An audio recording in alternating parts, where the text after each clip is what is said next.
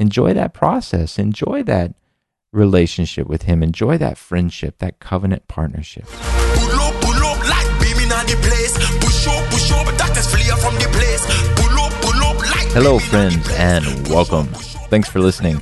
The last few episodes, previous to the very last episode, which was a live sermon, but the episodes before that, we've been talking about prayer and how to always have your prayers answered. And the short answer is if you always want to get your prayers answered, then you should always pray for what Jesus wants, because prayer is not a tool to make our will be done in heaven, but prayer is an opportunity to be God's covenant partner and to let His will be done on the earth. But when I first discovered that, it became kind of very confusing to me, and I really didn't know how to pray anymore because I was confused. I thought, why do I need to ask God to do what He already is going to do?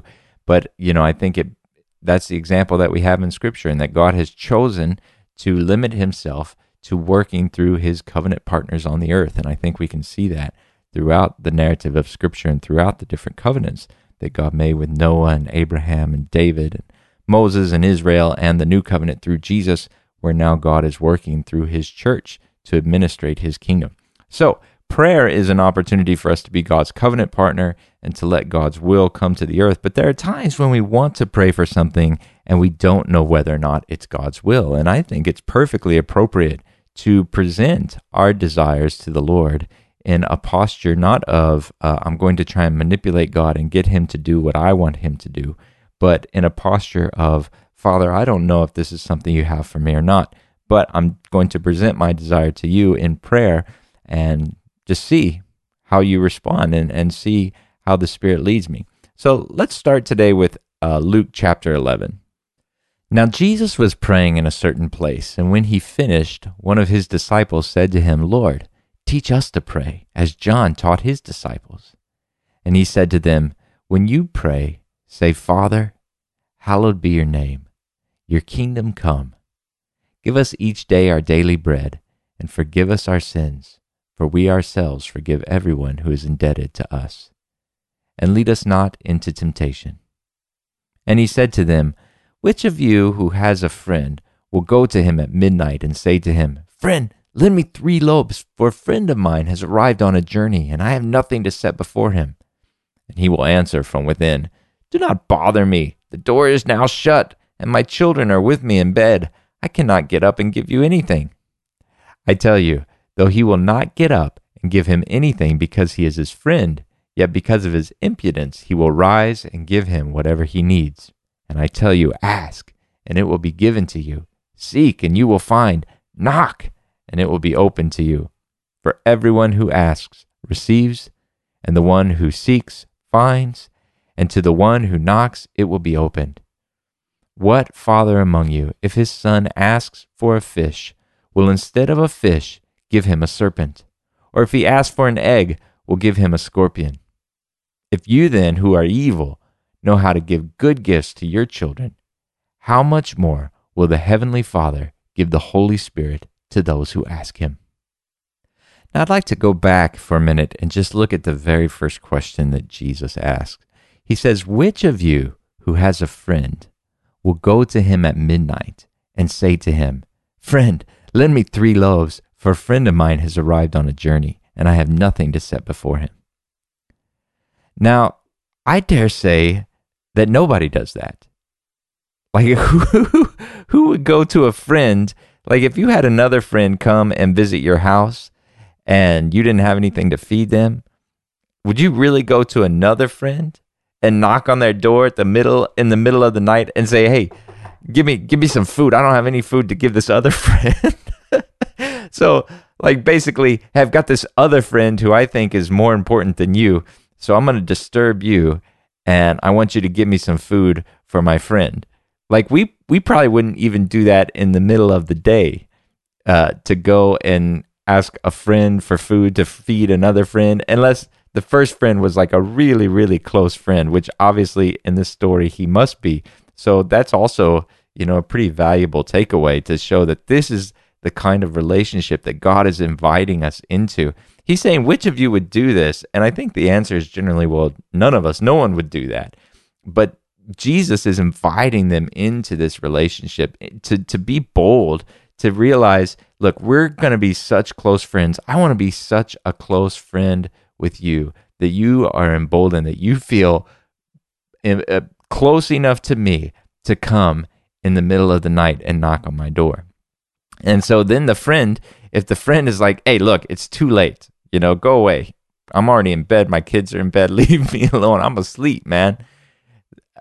Which I think still speaks to a closeness of a relationship more than perhaps an annoyance. Like if an acquaintance, sometimes we'll do things for acquaintances that we won't do for close friends or family, you know, because we feel more comfortable. We know that if we tell our close friends or family no, they won't reject us, and it won't, you know, hopefully ruin the relationship.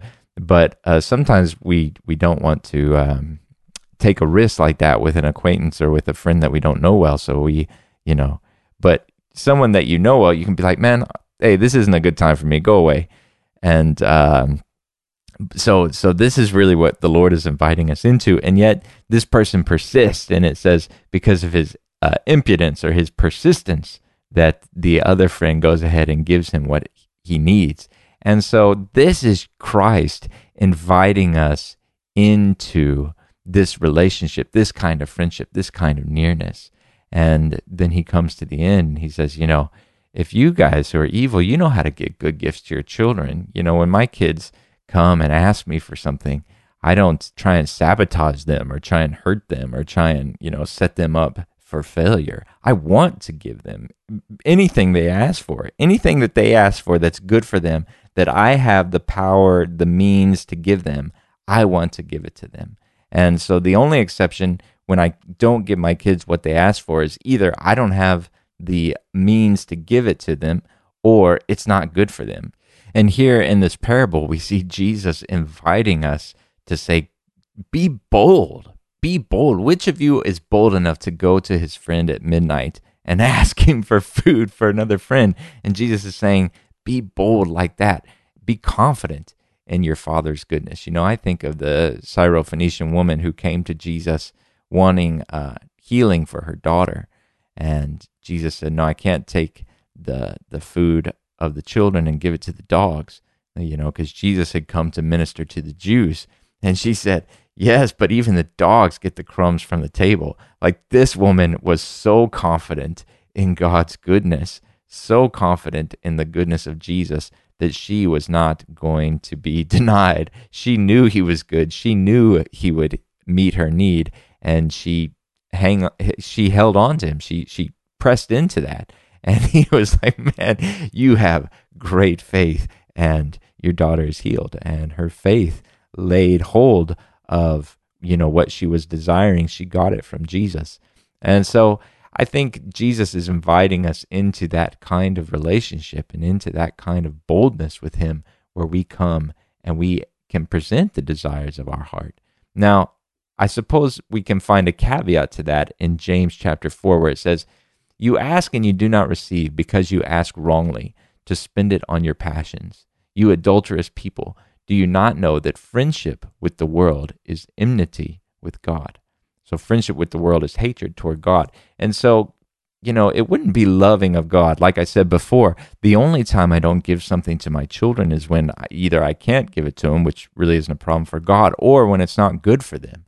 And so it would not be good for God to give us things that are going to increase our friendship with the world. And so when we come and we're asking things in lust to spend it on our passions, to increase kind of our connectedness and our attachedness to this world. Attachedness? Is that a word? Anyway, you know what I mean. To increase how connected we are to this world, that's not a good thing, and so God wouldn't give that to us. In 1 Corinthians chapter 7, Paul is saying that the appointed time has grown very short, so let those who have wives live as though they have none, those who mourn as though they were not mourning, those who rejoice as if they were not rejoicing, those who buy as if they had no goods, and those who deal with the world as though they had no dealings with it. For the present form of this world is passing away. And so the Bible reminds us, you know, 1 John 2:15, do not love the world or anything in the world. If anyone loves the world, the love of the Father is not in him. So the purpose of prayer is not to acquire more things in the world. Jesus said that a man's life does not consist in the abundance of his possessions. In Colossians chapter 3, he says, to seek the things that are above where Christ is seated at the right hand of God, to set your minds on things that are above, not on things that are on earth.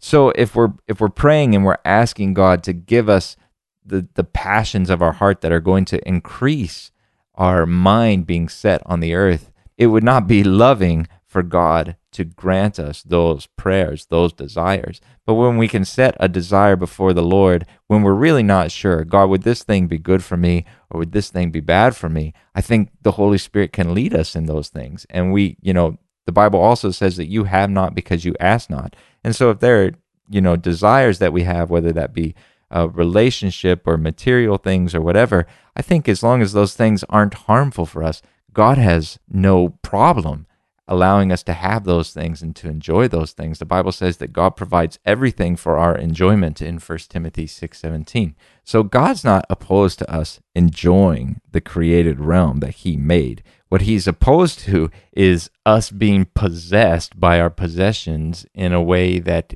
keeps us from experiencing His life.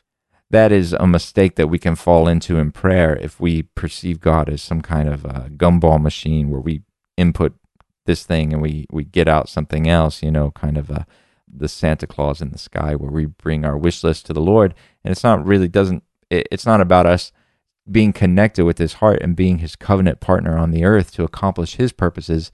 It's about us using God to get what we want. Consider this quote. This is a pretty famous quote by C.S. Lewis. It says, "If we consider the unblushing promises of reward and the staggering nature of the rewards promised in the Gospels, it would seem that our Lord finds our desires not too strong, but too weak.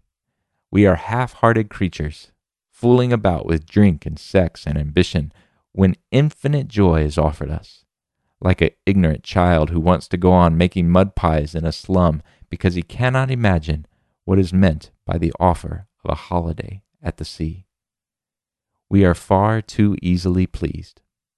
So God is inviting us into something extraordinary, something incredible, the administration of His government throughout the cosmos for all of eternity. And now we get to practice, we get to begin walking in it even now as we live our lives on the earth.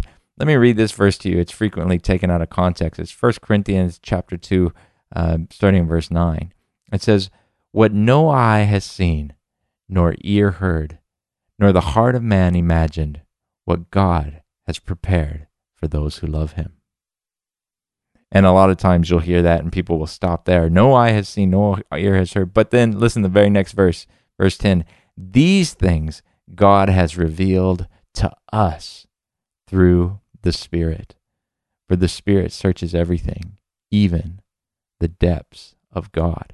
Skipping down to verse 16, it says, "For who has understood the mind of the Lord so as to instruct Him? But we have the mind of Christ." So God is inviting us into this place of nearness, of intimacy, of being a covenant partner with Him.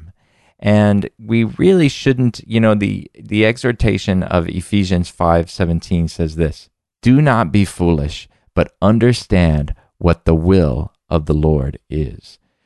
So when we come to God and we pray, "Father, I have this desire, and I don't know if it's your will or not. Would you inform me by the Holy Spirit indwelling me, being inside of me?"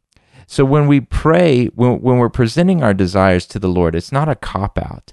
The Bible says in Ephesians 5:10, we're supposed to find out what pleases God. And then the one I just read, "Do not be foolish, but understand what the will of the Lord is." God's will is knowable. It's accessible. God wants to be known. He wants to be in this friendship with us where we can come to Him at midnight and, start knocking on the door to get provision. God is not opposed to that. God's inviting us into that. And so I encourage you, when we don't know how to pray sometimes, and sometimes we really don't know how to pray, and we can pray in tongues, and the Bible says that the Holy Spirit prays on our behalf. But I'm talking about when we have something that we're not sure whether or not it's good for us or not, whether or not it's a legitimate desire that would further God's kingdom on the earth, or if it's just a lust of our flesh. And I would invite you in those moments to engage with God, that God wants this relationship with you. He wants it to function like an actual relationship between two persons, like it's a real thing. And so I would just encourage you in that to, as we become God's covenant partners and we learn the purpose of prayer, we can pray informed prayers. But in those moments when we're not sure, we can present our desires to the Lord and enjoy that process, enjoy that relationship with Him, enjoy that friendship, that covenant partnership. All right. God bless you. Talk to you soon.